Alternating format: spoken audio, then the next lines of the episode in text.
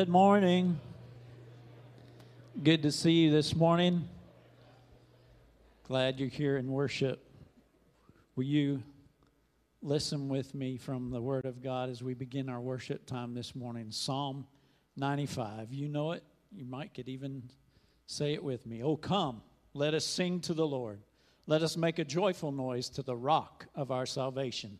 Let us come into his presence with thanksgiving. Let us make a joyful noise to him with songs of praise. For the Lord is a great God and a great King above all gods. In his hand are the depths of the earth. The heights of the mountain are his also. The sea is his, for he made it, and his hands formed the dry land.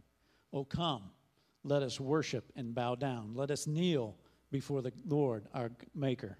For he is our God, and we are the people of his pasture and the sheep of his hand. Amen. Would you stand with me as we sing together, raise our voices to him. All creatures of our God and King, lift up your voice and with us sing. Hallelujah, hallelujah. Thou burning sun with golden softer gleam, oh praise him, hallelujah, hallelujah, hallelujah. Let all things their Creator bless and worship him in humbleness.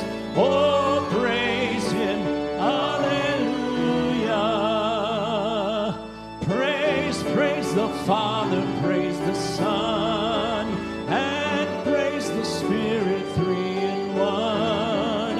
Oh, praise him, oh, praise him. Hallelujah, hallelujah,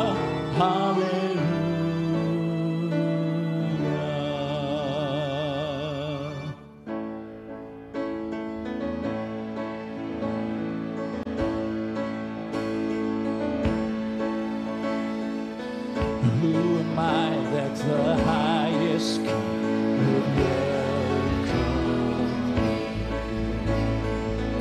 I was lost, but he brought me. Oh, his love for me.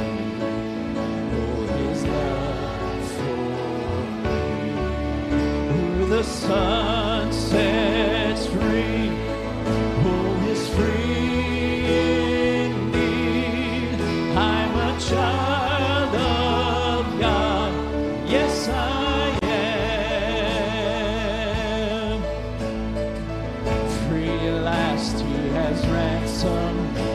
His grace runs deep. While I was a slave to sin, Jesus died for me. Yes, he died for me. Who the Son sets free, oh, is free indeed. I'm a child. Yes, I am. In my Father's house, there's a place for me. I'm a child of God. Yes, I am. I am chosen, not forsaken. I am who say I am. For me, not against me.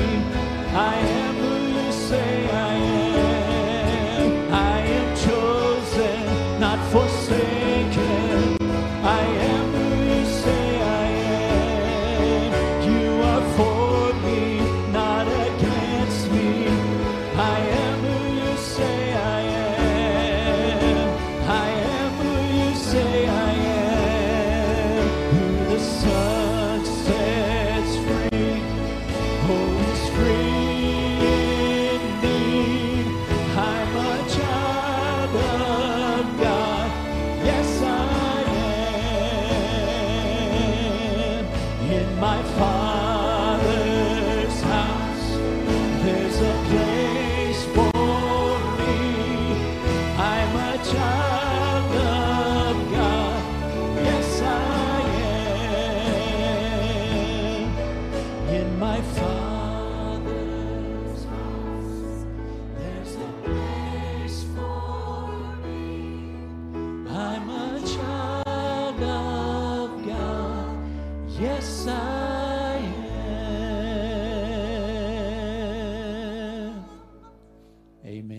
may be seated.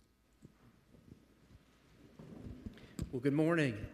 It's great to see you back with us today in worship, and thank you to those that are joining us online. We're sorry about last Sunday. We're glad to have the power back on this week, and we're sorry that we were not able to broadcast that last week. Please go and look online, though, and listen to that message. I know the audio portion is on that from Pastor Scott last week. That was a great message that needs to be heard, so I want to encourage you to go and do that. We do want to welcome all of our guests that are with us today. If you are a guest, we ask you to please take one of the care cards that are located in front of you in the pew rack. We'd like to have your information, at least send you something from Pitts Baptist, and thank you for being with us today. And on the back of the care card, for everyone is a place to fill in prayer requests or prayer needs. And so we want to be praying for you. If you'll put those cards in the boxes on the round table as you leave this morning, we'll direct those to the right place and make sure that we're praying for you. But thank you again for being with us in worship today. I do have quite a few announcements with the holiday season, so if you'll bear with me. First of all, tonight we do have a Thanksgiving meal. Tonight at 5 o'clock, that is a ticketed event. And then at 6 o'clock starts the unticketed event for the service. So if you didn't get a ticket, come be with us at 6 o'clock. We'll be observing the Lord's Supper. And all of that will happen down in the core. So please meet down there tonight.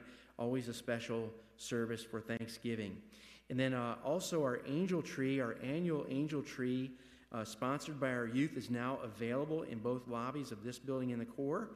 This is a great opportunity to help needy families in our church and community. Go by and get a tag. There's folks there that can give you instructions. But it's really to really have Christmas gifts for those that may not have gifts on Christmas morning. So if you can help with that, those need to be returned by December the 12th. And then also, we'll be decorating the campus next Saturday, November 27th. And Garrett asked me to please ask for help. If you enjoy doing decorating, even if you don't enjoy decorating, and could come, that would be great to be here. She would like to know how many are coming because she's going to have biscuits and some continental breakfast items. So if you would go by and sign up in the lobby to make sure we have enough here to feed you, that would be great. And then our Operation Christmas Child Processing Center, we're doing that here as a transfer location. But on November 29th, that's a Monday night, we're going to leave at 5:30 from the core and go to the larger processing center in Charlotte and work there from basically from 5:30, we get back at 10:30 that night. If you would like to go, we'd love to have you come. There's also a sign-up sheet for that in the lobby.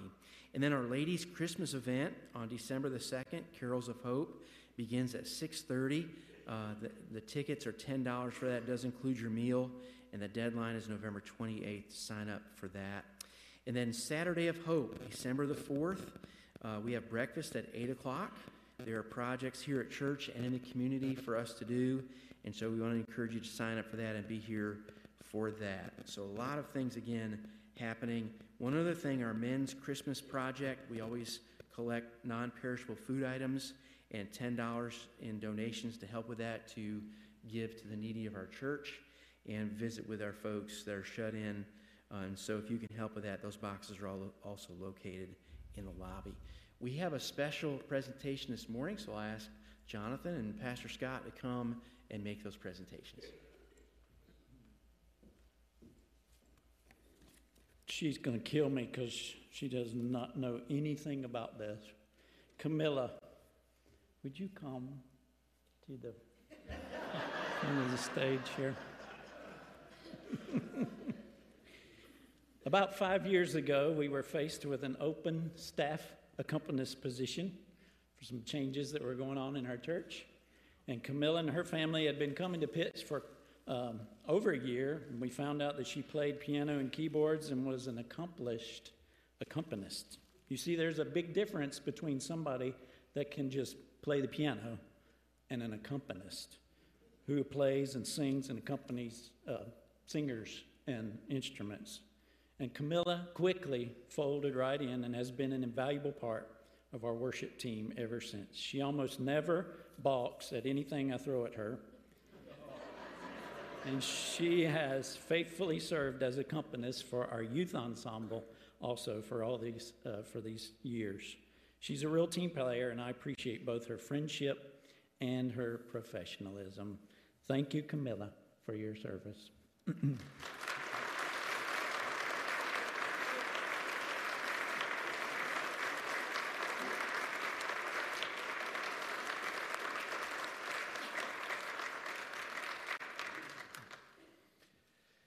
Listen to Paul's words in 2 Timothy chapter 2. He says, "You then, my child, be strengthened by the grace that is in Christ Jesus, and what you have heard from me in the presence of many witnesses, entrust to faithful men who will be able to teach others also."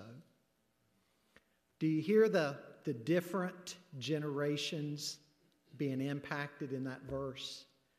Teach the gospel to those who come after you, that they'll be faithful and teach it to others. I want to ask Kevin and Molly Knight if they would come to the platform. Years ago, our personnel committee and church enacted a policy that every 5 years, a significant milestone in a staff member's life, we would present them with a special time of recognition. Believe it or not, Kevin and Molly have been with us for 15 years now. Amen.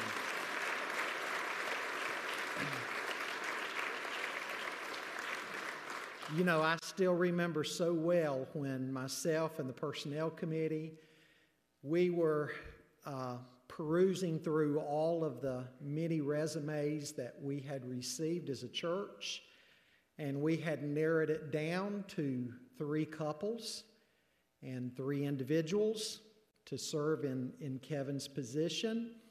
And we brought them in, and Kevin and Molly were actually the last ones among those 3. And when we completed that interview, it was absolutely no doubt in anybody's mind. I mean, there was not even a shadow of a doubt in anybody's mind that this is the man that God was calling to lead our young people as a church. And we've never regretted that. The Kevin you see and run into, the jolly, good-natured Kevin and the sweet-spirited Molly, that's the same Kevin and Molly that you meet in person on a one-on-one basis. Such a delightful couple. You know, the average Southern Baptist church, out of 50,000 churches across the nation, the average Southern Baptist church has about 150 people on roll and runs in attendance somewhere between about 60 and 80. That is the typical Southern Baptist church. With 80-plus youth on a regular basis, Kevin Knight has a church bigger than most of our Southern Baptist congregations. You know, this past summer, he took the biggest group ever to Snowbird and took about 80. And he's got a youth lock-in coming up. I know he loves those lock-ins where he can stay up all night with the young people. And he'll have 150, 200 youth at that lock-in. So a tremendous amount of people that he ministers to. As I look around the congregation, if I were to ask everybody to stand that Kevin and Molly have impacted in their ministry in some way, I think when you're talking about grandparents, parents, siblings, children, I think just about everybody in here would be impacted by his ministry in some way. So Kevin and Molly, we want to honor you today and thank you for your service to Pitts Baptist. And we have something to present to you. And then afterwards, Connie and I will entertain Kevin and Molly for his favorite pastime, which is eating. First to Molly, and Kevin, hands off. This is Molly's.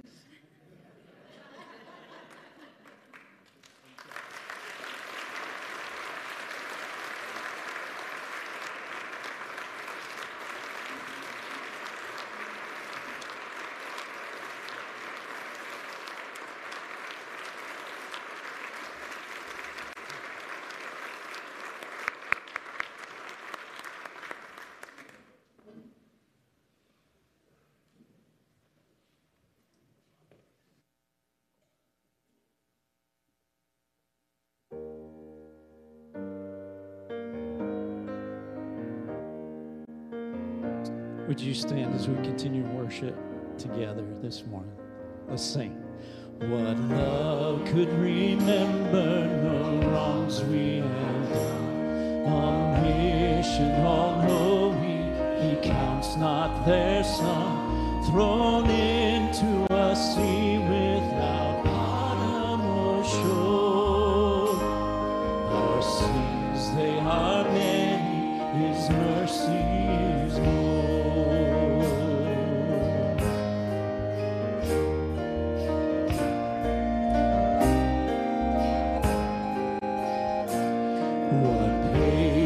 Would wait as we constantly wrong. What Father so tender is calling us home. He welcomes the weakest, the vilest, the poor. Our sins, they are many, his mercy is more.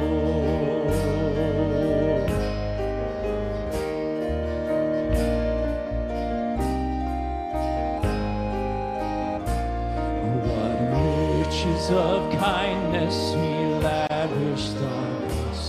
His blood was the payment, his life was the cost. We stood 'neath the debt we could never afford. Our sins, they are many, his mercy is more. Praise the Lord.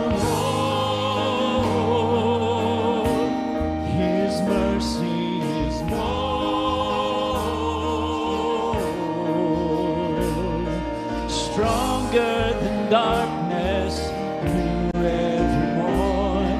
Our sins, they are many, his mercy is more. Praise the Lord, his mercy is more. Stronger than darkness new every morn. Our sins, they are many, sins, they are many, his mercy is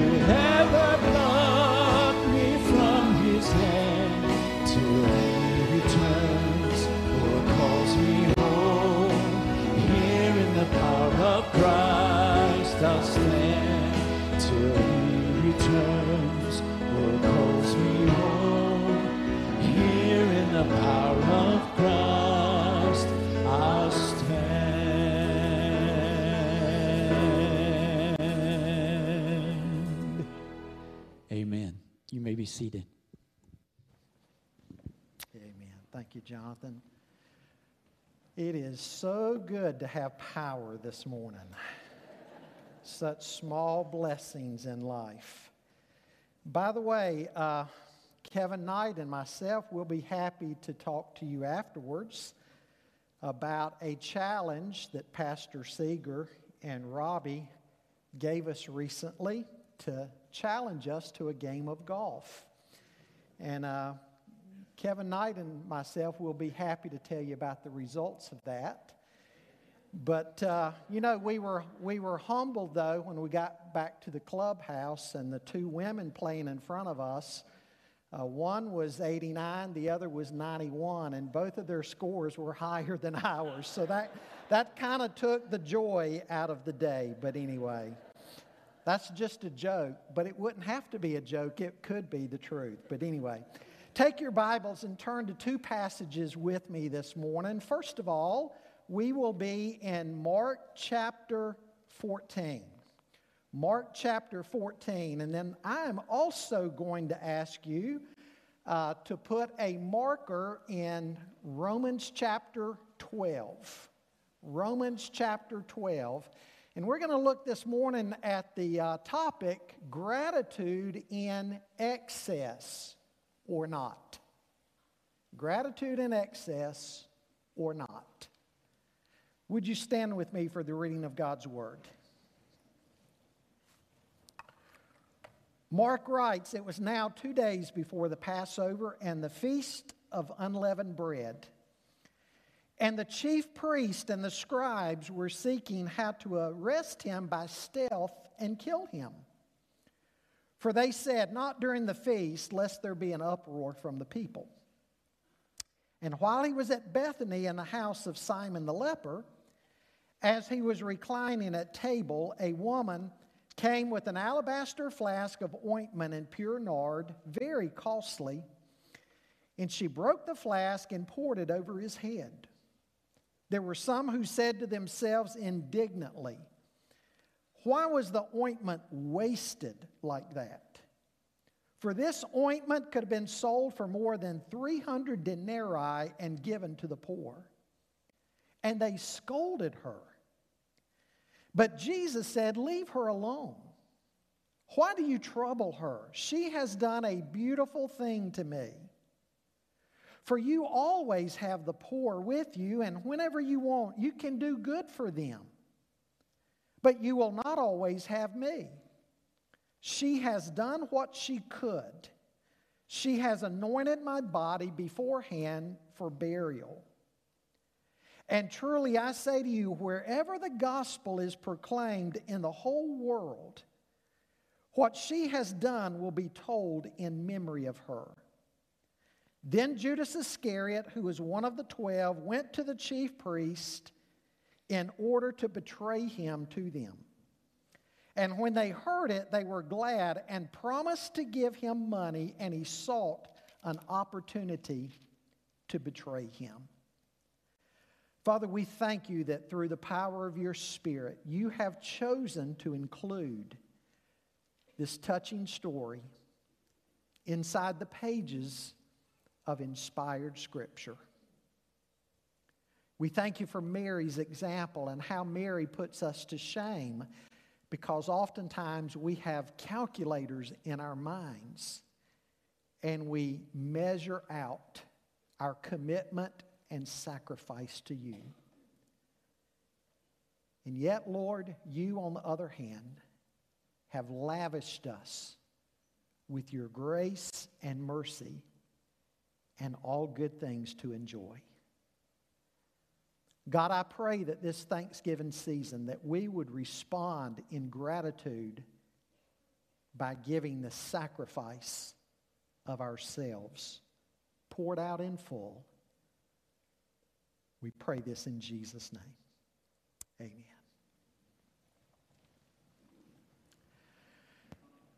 Dr. Kent Hughes is a pastor and a writer who wrote one of the books that recently meant so much to our men's ministry as we had small groups going through that book in its entirety.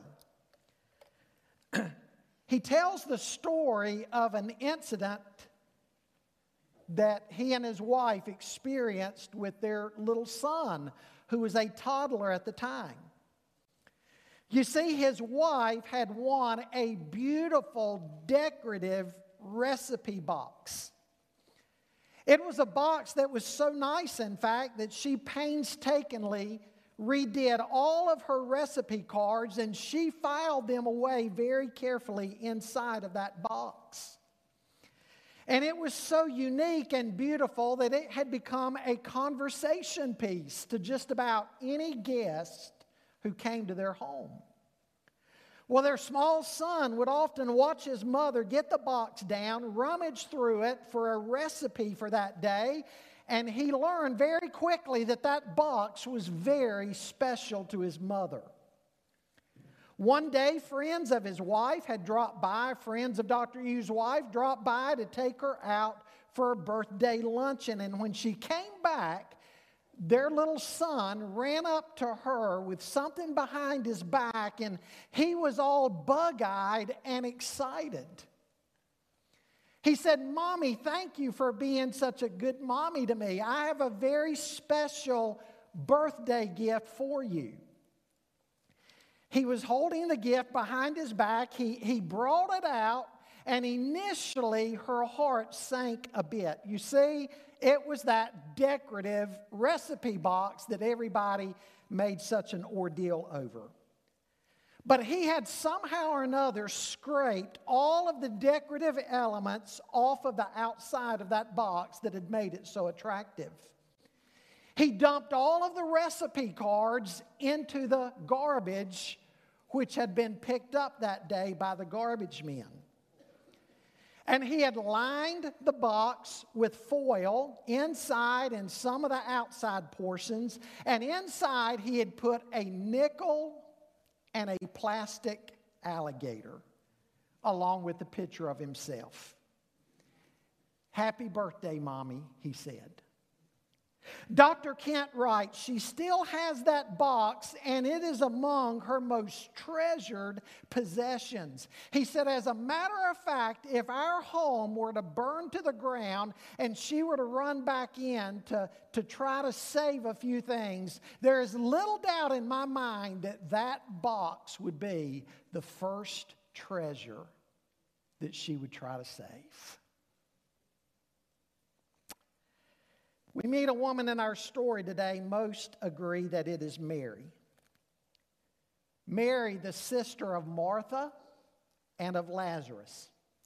Now, John's gospel, you see, provides those details, and John's gospel gives us more details of the setting of this incident. There's a similar story in Luke chapter 7, but I don't want you to confuse that story with this one. Because you see in that story in Luke chapter 7, it is a prostitute that Jesus has forgiven of her sins, and she does something very similar as an expression of her gratitude to the Lord. But here in this passage, we find Mary. She's had her life changed, the life of her family. We all know what Jesus has done for her and her family. He has raised her brother Lazarus from the dead. Now I want you to notice the setting. Verse 3 tells us the setting is a banquet. And the banquet took place in the home of someone by the name of Simon the leper. We know almost nothing else about him other than this: Simon the leper. It's believed that maybe this is a banquet of thanksgiving given by Simon for Jesus and his disciples in celebration and thanksgiving of Jesus having cured him of his leprosy. Now, when we put all the details of the story together along with John chapter 12, we learn that there's quite a crowd here.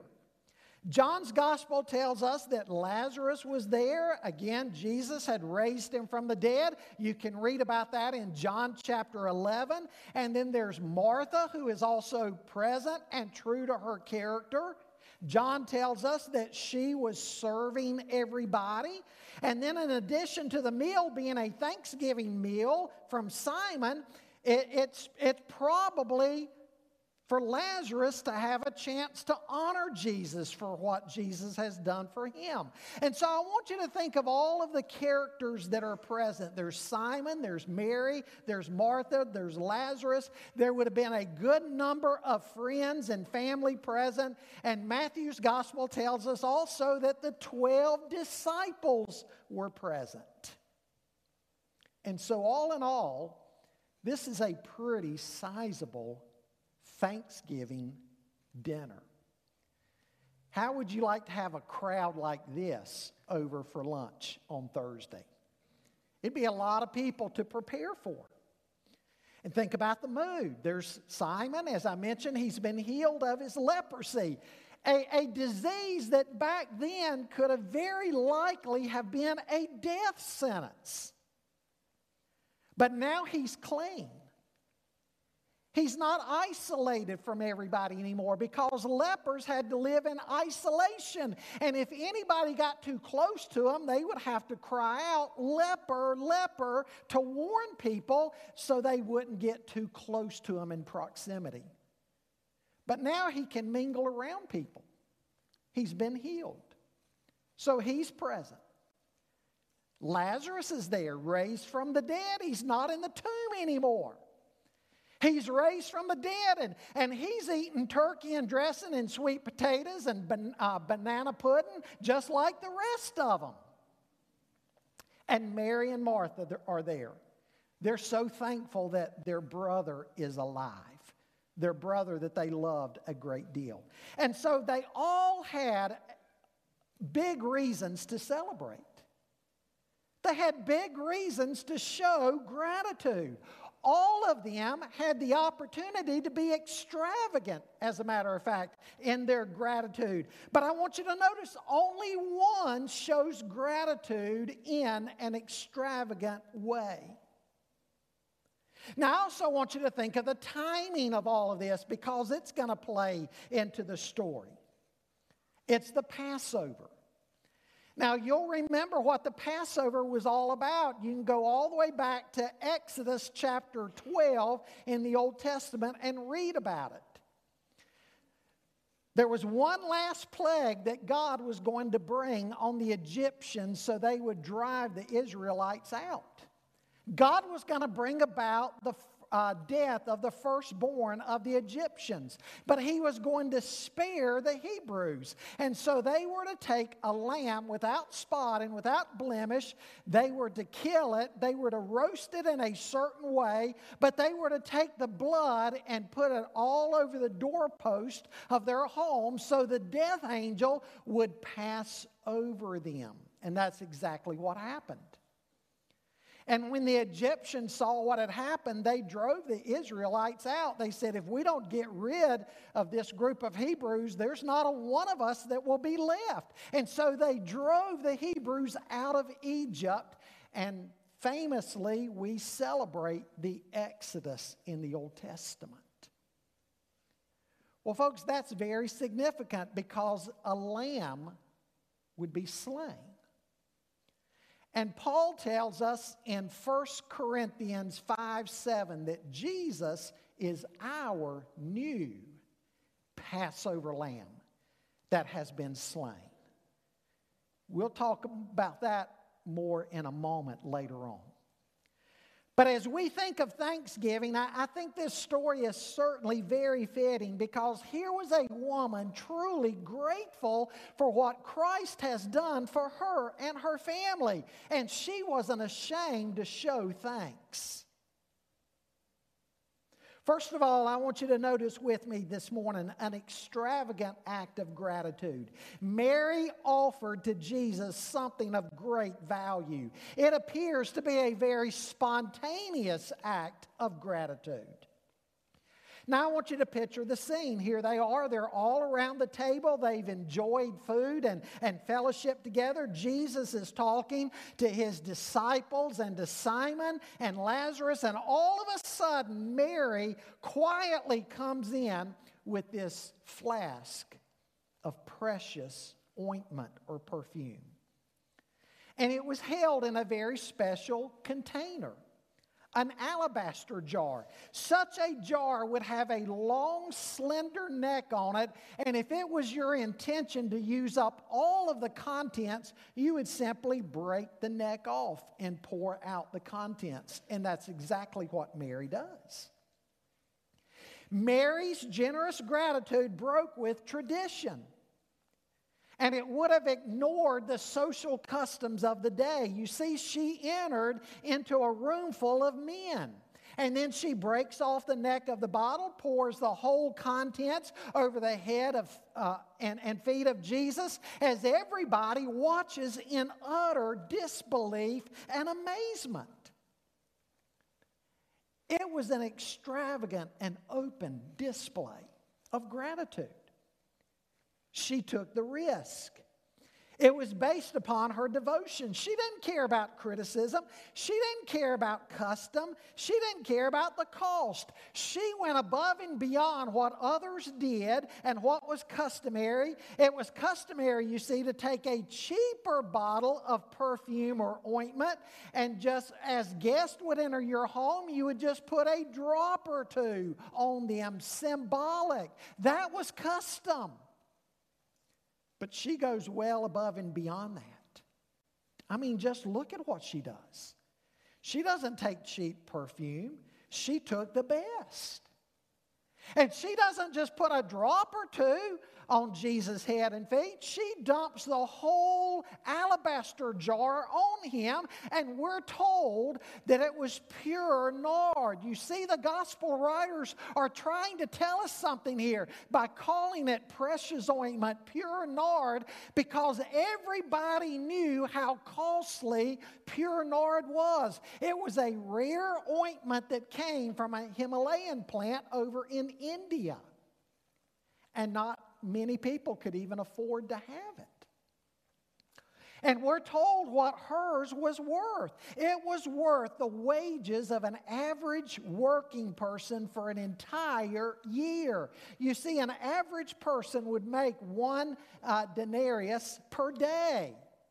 And when you subtract the Sabbaths out, we're told here that this was 300 denarii worth of this pure nard. And so this is something that is of great value and great cost and great sacrifice. Probably not very many people would be willing to part with the gift so special as this. But you know, Mary knew that Jesus was worth any expense. But you know, oftentimes we're quite different from Mary, aren't we? We calculate and we give to God in little portions, or maybe we'll just give to God what we don't even want anymore. You you know, if it's something left over. I think of what Dr. Danny Aiken, the president of Southeastern Seminary, says in Wake Forest. He talks one time about how their church was just getting done building a new youth wing and a big youth center, and they were having a big dedication service for that, and they wanted to furnish various areas of this youth center for the youth. Well, you know what people did? Instead of going out and buying new stuff for the youth center, everybody said, hey, this is a chance for us to get new stuff at home. We'll donate our leftovers, what we don't want anymore, and we'll give the youth the leftovers. He said, so that's what the church did. And Danny Aiken said, I've got to be honest, I was right in there with them doing the same thing, giving the leftovers. I think of the book of Malachi, last book of the Old Testament. Malachi was chastising the people, or God through Malachi, because they were no longer bringing the best offerings anymore. They were bringing the blind and the lame and diseased. They were to give the best. But they were only giving to the temple what they didn't want anymore. And God said through Malachi, try giving those kind of gifts to your governor. Do you think he would be pleased? Obviously not. We give leftovers, what we don't want. But Mary gave the best. It was lavish. It was extravagant. She did something lavish for Jesus just out of simple gratitude. And you know, he deserved it. I want you to think about it. In John's gospel, let's take a little different twist on John's gospel. John's gospel closes by telling us that if everything that Jesus had ever said and done was written down in a book, the whole universe couldn't contain all of the books. You think exaggeration? Maybe not, because think, he's the eternal Son of God. So John's not just talking about what he did in his earthly life. But John says if everything could be written down about Jesus, the universe couldn't contain it.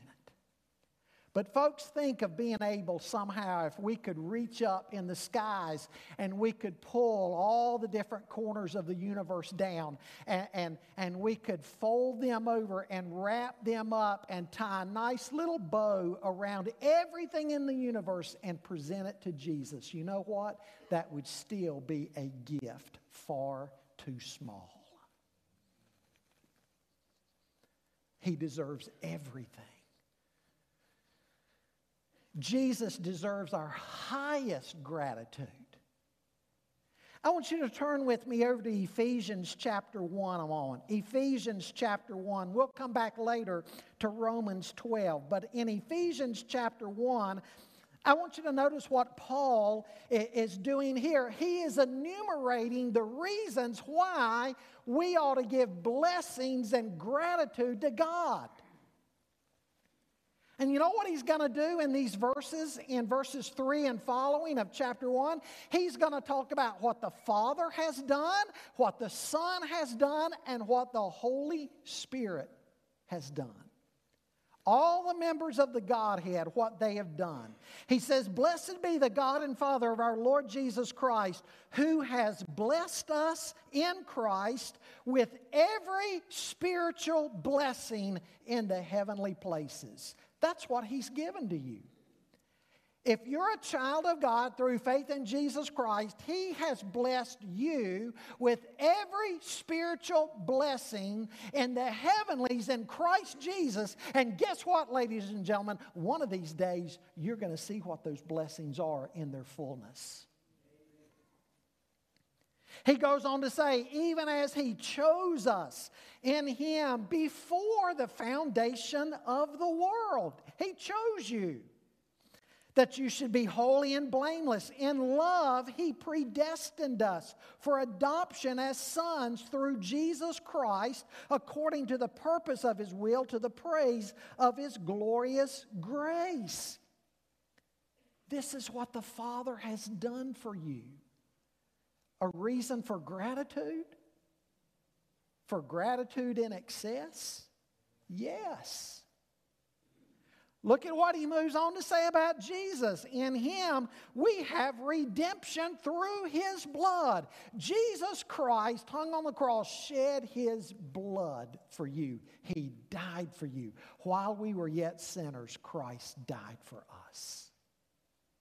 He gave up his life, shed his blood for you.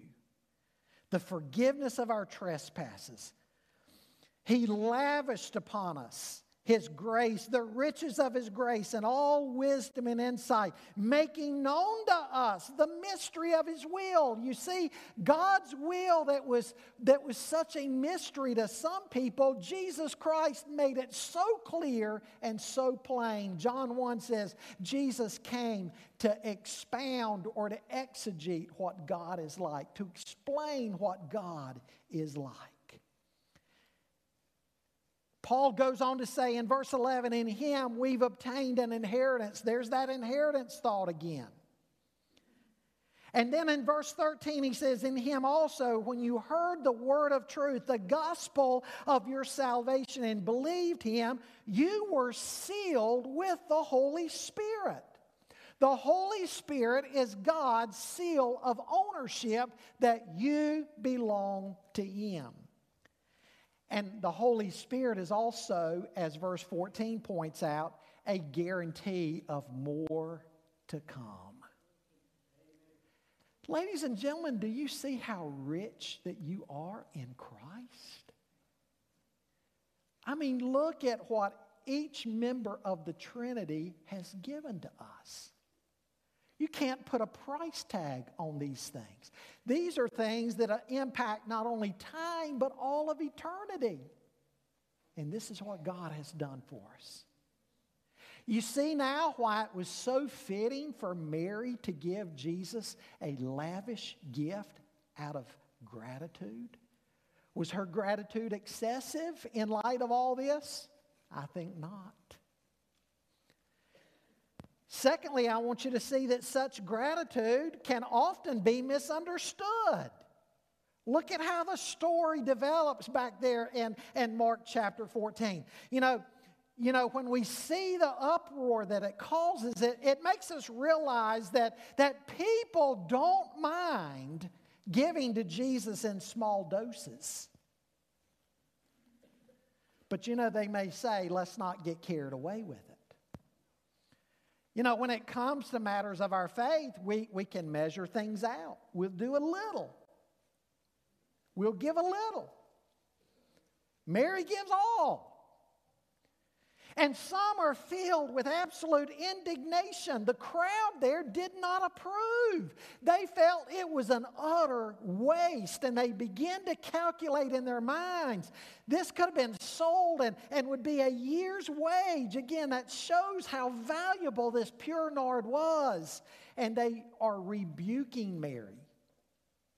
And I want you to notice who led the criticism. John 12 clarifies for us that it was none other than Judas who led in this criticism. And the Bible tells us why Judas said what he said. He wasn't concerned about the poor at all. He was greedy. He was a thief.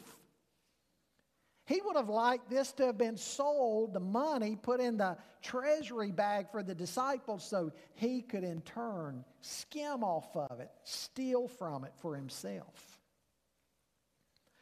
You know, another place in Scripture, Mary's being criticized again, this time not by Judas, but by her own sister, Martha. You remember that story? Luke chapter 10, Jesus is teaching his disciples, and Martha is scurrying about, serving them. Mary's seated at the feet of Jesus. She's listening to Jesus. Martha comes running in and says, with indignation in her voice, Lord, tell my sister to help me.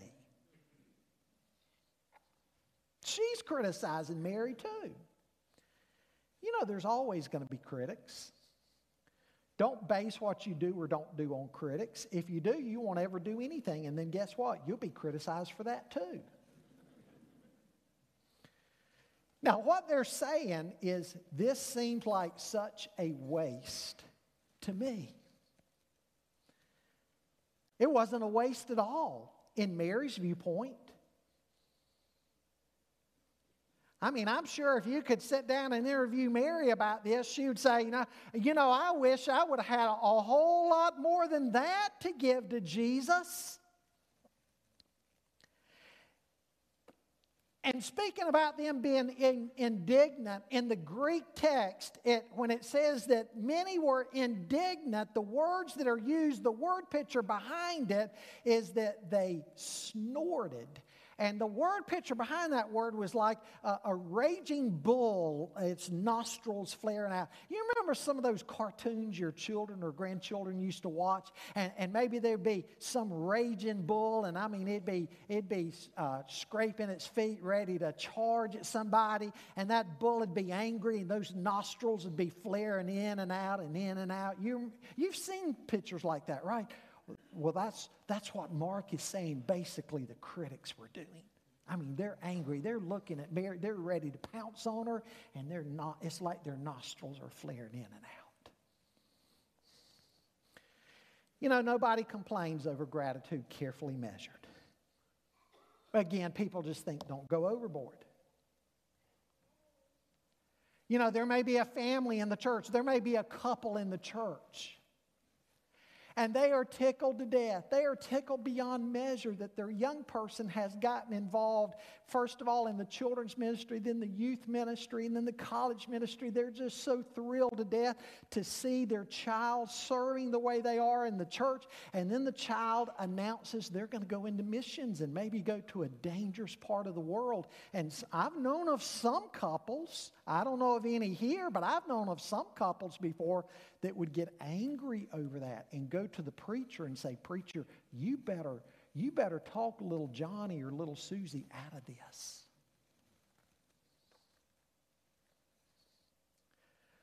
Or an unchurched husband. He's fine that his wife leaves him alone, gets up on Sunday morning, and she goes to church without him. He's fine with that. But then he gets to reconciling the bank statements, and he sees that she's actually giving to the church. He's outraged by it. But you know what, folks? I would say the Bible calls all of us to go overboard. You say, well, Scott, we don't have a flask of pure nard worth 300 denarii. What are we supposed to give to show lavish love, to show lavish gratitude the way Mary did? I'm glad you asked that question. Turn with me to Romans 12 a minute. Romans 12. Many of you know the verse by heart, the passage by heart. In Romans 12, Paul says there, I appeal to you, I beseech you, therefore, brothers, by the mercies of God. Think back to Ephesians 1 again. Remember what we said about everything God's done? The mercies of God, all of the benevolent acts of God, the gracious deeds of God done for us. He says, think about that. Think of everything that God has done for you. And I beseech you by the mercies of God to present your bodies as a living sacrifice, holy and acceptable to God, which is your spiritual worship. You remember in the Old Testament, worship at the temple. What was worship at the temple all about? It was all about a sacrifice that would be made there on the altar, and the blood sprinkled. But in the New Covenant, the New Testament, who's the temple? You and I are. And you know what? Worship is still about sacrifice, isn't it? But it's not a dead animal. It's you. It's me. That's why some translations say, presenting our bodies as a living sacrifice, this is truly the way to worship God, or this is your reasonable act of worship. Worship is still about a sacrifice, but this time in the New Covenant, it's about you, because you and I are the temple of God, and we're to sacrifice ourselves, given to Him in service. You say, what's that going to look like? He goes on to explain, we're not going to be conformed to the ways of the world, but we're going to be transformed by the renewing of our minds. And then Paul goes into this listing of spiritual gifts. In Romans 12, there's not a disconnect here, folks. There's not a disconnect between the spiritual gifts and Paul saying that you're to offer your life and me to offer my life as a living sacrifice, a sacrifice laid on the altar for God, because it's through your spiritual gift. Maybe it's giving, maybe it's leadership, maybe it's administration, maybe it's teaching, maybe it's showing mercy. Whatever your spiritual gift is, as you carry that out for the body of Christ, guess what? Your life is being that living sacrifice.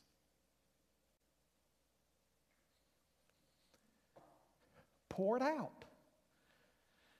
Just like this alabaster jar was poured out. You and I are to be poured out. And that is to be an act, that is to be our act of worship.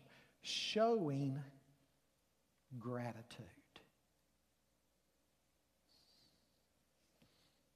Is that how you live? If we could interview your family and friends and talk about what's important to you and how you spend your time and energies, would the first thought they come to mind be, he or she pours out their life using their spiritual gift and their very life poured out in service for the King of Kings and Lord of Lords. You know, we tend to fear man. Maybe it's time we fear God more than we fear man. Fear the one who really matters and sacrifice for him. Live for him, regardless of what people around you say or think. Thirdly, I want you to see the Lord Jesus commended such gratitude in excess. Notice what Jesus did. He commends the beauty of the lavishness of gratitude that was shown for his sake. And he also speaks to the timelessness of it. He's about to go to the cross. Moments are fleeing by. This is probably the last truly selfless act that somebody does for Christ before his suffering begins. In fact, when he went to the cross, because see, after this, he's about to be arrested. Some people believe when Jesus went to the cross and was beaten and flogged and his clothes stripped off of him, he still had the aroma of this anointing on him. Acts of devotion and gratitude are fleeting. Mary saw this, and she did what she could. It had special significance. You see, folks, it seems like Mary understood even better than the disciples what was about to happen. And she anoints his body for burial. You remember in Matthew 16 when Simon said, "You're the Christ, the Son of the living God," and Jesus commended Peter? You remember that? It's interesting, the very next thing that's said after this confession by Peter, Scripture says that Jesus took his disciples aside and began to show them that he must go to Jerusalem, be mocked and whipped and crucified. You remember what Peter said to them? "Not so, Lord. That's not going to happen." And then Jesus said to Peter, "Get behind me, Satan." I think Mary understood his words, what was about to happen. She could witness all the hostilities around Jesus, and she sees that he's been working his way towards Jerusalem. It's time for Passover. She's listening carefully to everything Jesus has said. You know what? I think God has revealed to her in a very special way what is about to happen. and she anoints his body for burial. It's prophetic. It's timely. But it says to us, time for acts of gratitude are now. There may never be another opportunity for you to do this in that Romans 12 sense of making yourself a living sacrifice poured out for him. You don't know what tomorrow holds for you. You may only have today. Moses said in Psalm 90, Lord, teach us to number not our weeks or months or years, but even our days, that we might live wisely. Just like with people so often, we miss opportunities to show gratitude. We can do the same in our service with the Lord. We can miss the chance. Jesus not only commends the timeliness of it, but the depth of it. She did more than she realized, he said. She anointed his body. And his conclusion, this is not a waste at all. Sure, the money she could have gotten is gone, but think of time and eternity. Over the span of 2,000 plus years, had this ointment been sold for $300, we wouldn't know anything about it. But what Mary did, we're still talking about it today.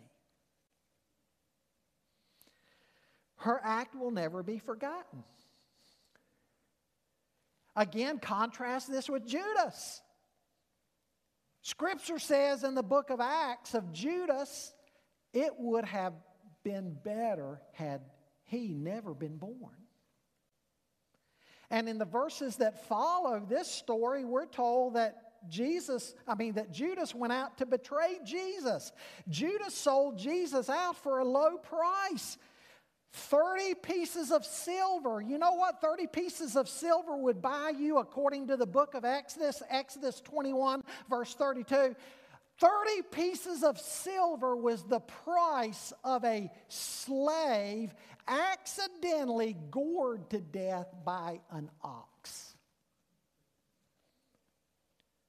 If you had an ox accidentally gored somebody to death, somebody's servant, somebody's slave, what did you owe them? 30 pieces of silver. For a slave gored to death, 30 pieces of silver. That is apparently all that Jesus meant to Judas, the price of a servant. Huge contrast. Precious alabaster jar of pure nard, worth a year's wages. Are we willing to throw Jesus out on the trash heap of our lives, so to speak, for such a small gain? Or are we willing to be like Mary and give everything because he deserves it? You know, for some people, Jesus adds to their reputation. They'll use Jesus, you know. He'll make me look good in the church to fellow businessmen and women. Some people maybe come to him thinking about what they might get. Oh, I'll ask for this. I want this and this and this. I'll come to Christ, what he might give me in return. But you know what? Mary gives all out of gratitude. Jesus is about to die. She's not expecting anything in return. She gives everything. Jesus said it was a good thing. A beautiful thing that she did. Let's explore that word a minute. You see, there's two different words for good. There's the word agathos, it means morally good, and the other word is kalos. It means not only morally good, but also lovely to behold or beautiful. And that's the word Jesus uses here. Her gift was not only agathos, morally good and upright, but it was beautiful for Jesus to behold. I want you to remember something about Mary. She had Martha for a sister. First century Martha Stewart. And Mary wasn't anything like her sister Martha. Mary wasn't anything like Simon Peter. Wasn't anything like James and John, the sons of thunder. She's nothing like them. What can I give to him? Scripture says here she gave what she could. Think about that. You know, that's what we need to do, right? Not comparing ourselves. What's he doing? What's she doing? What are they doing? But rather, what can I do? What can I do? How can I serve him? Romans 12 way. How can I do that regardless of whether or not anybody else around me does it or not? What can I do? Jim and Elizabeth Elliot went as missionaries to the Quechua Indians of Ecuador. And while there, they came into contact with the Auca Indians. The Auca Indians were a fierce tribal group of people who had killed every outsider who had ever tried to come to them. You remember the story. There's even movies made about it, books written about it. Jim and his missionary partners had befriended some of this fierce tribe, and they thought, we can finally reach the Auca Indians. But on a beach one day, the Auca Indians speared to death Jim Elliot and all of his missionary friends. Elizabeth Elliot took their 10-month-old daughter, Valerie, went back to live among the Quechua tribe, and through that experience, she wanted to continue to make inroads to the Auca tribe who had killed her husband. She discovered among some in this tribe that ethics and morals as we know them were simply non-existent. She also noticed in their language they had no word for gratitude. To use a word for gratitude, they had actually borrowed a word from the Spaniards. And when they were dealing with outside people groups, they would use that word. But within their tribe, again, they had no word for gratitude. They had no fear of God, no love of God, no gratitude to Him, and did not even have a word in their language for gratitude. Think of that. No God, no fear of God, no word for gratitude. Folks, that's not how we're to be. We're to be a people of gratitude because we know that we have a great God. For Mary, gratitude was an alabaster jar of pure nard. What is it for you? Put away the calculators in your mind. In fact, don't even necessarily think in terms of money at all. But what do you need to sacrifice and give? Showing gratitude for the salvation that you have in Christ. Would you stand, please?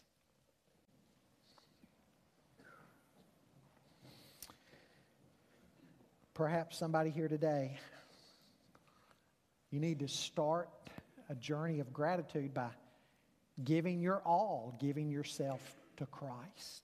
First time saying, I need you in my life. Be my Lord and Savior. Maybe for those who have done that in some time in the past, you know you've begun to live maybe carelessly, selfishly. Maybe giving yourself as a living sacrifice, that's not even a part of your life anymore. But you know you need to get back to that. commit to doing that this morning. And do it through sacrificially giving of whatever spiritual gift is yours. Remember, you're the temple. An altar is the heart of temple worship. And the sacrifice is to be you. Let's sing together.